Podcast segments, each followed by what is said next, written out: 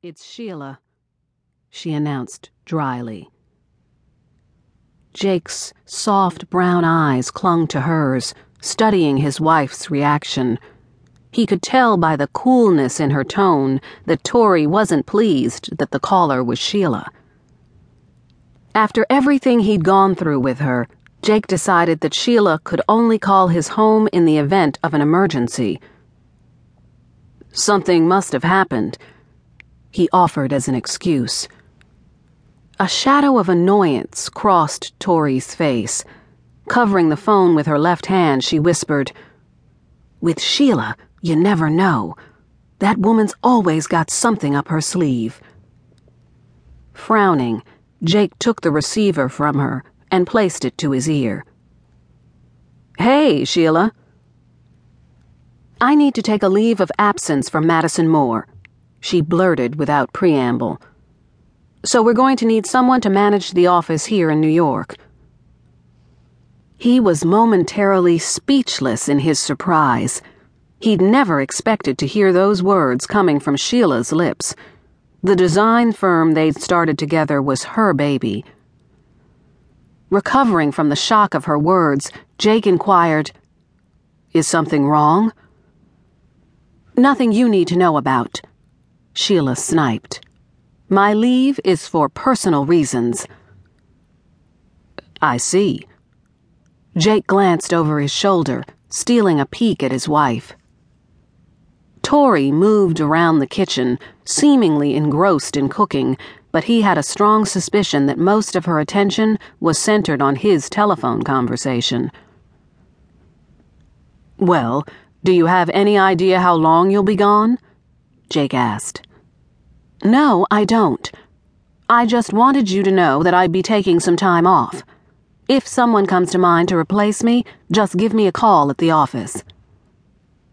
Jake pushed for more answers. Wait a minute, Sheila. When are you planning to leave?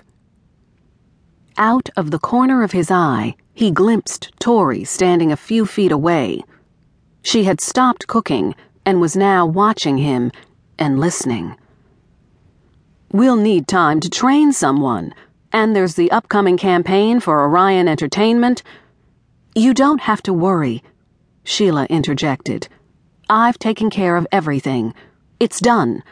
The new campaign for Knight Electronics is ready as well. I wouldn't even consider leaving here without closing out my projects, Jake. Trust.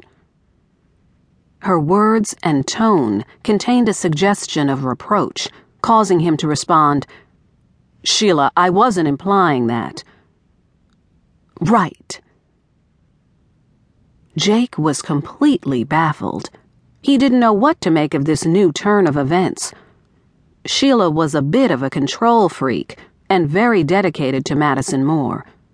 She wasn't the type of person to just walk away from her work. What's going on with her? He wondered. Sheila continued talking, her mellow alto edged with control. I plan to start my leave 30 days from today. That should be enough time to train the person who'll be taking my place. I was actually thinking about Randy Copeland. Do you think he'd be interested in relocating? I'm pretty sure he'd be interested, Jake responded. He loves traveling up there to work with you. Always the first to volunteer. I'll speak to him about it tomorrow. Great. I really like him and he's a good worker, very dedicated.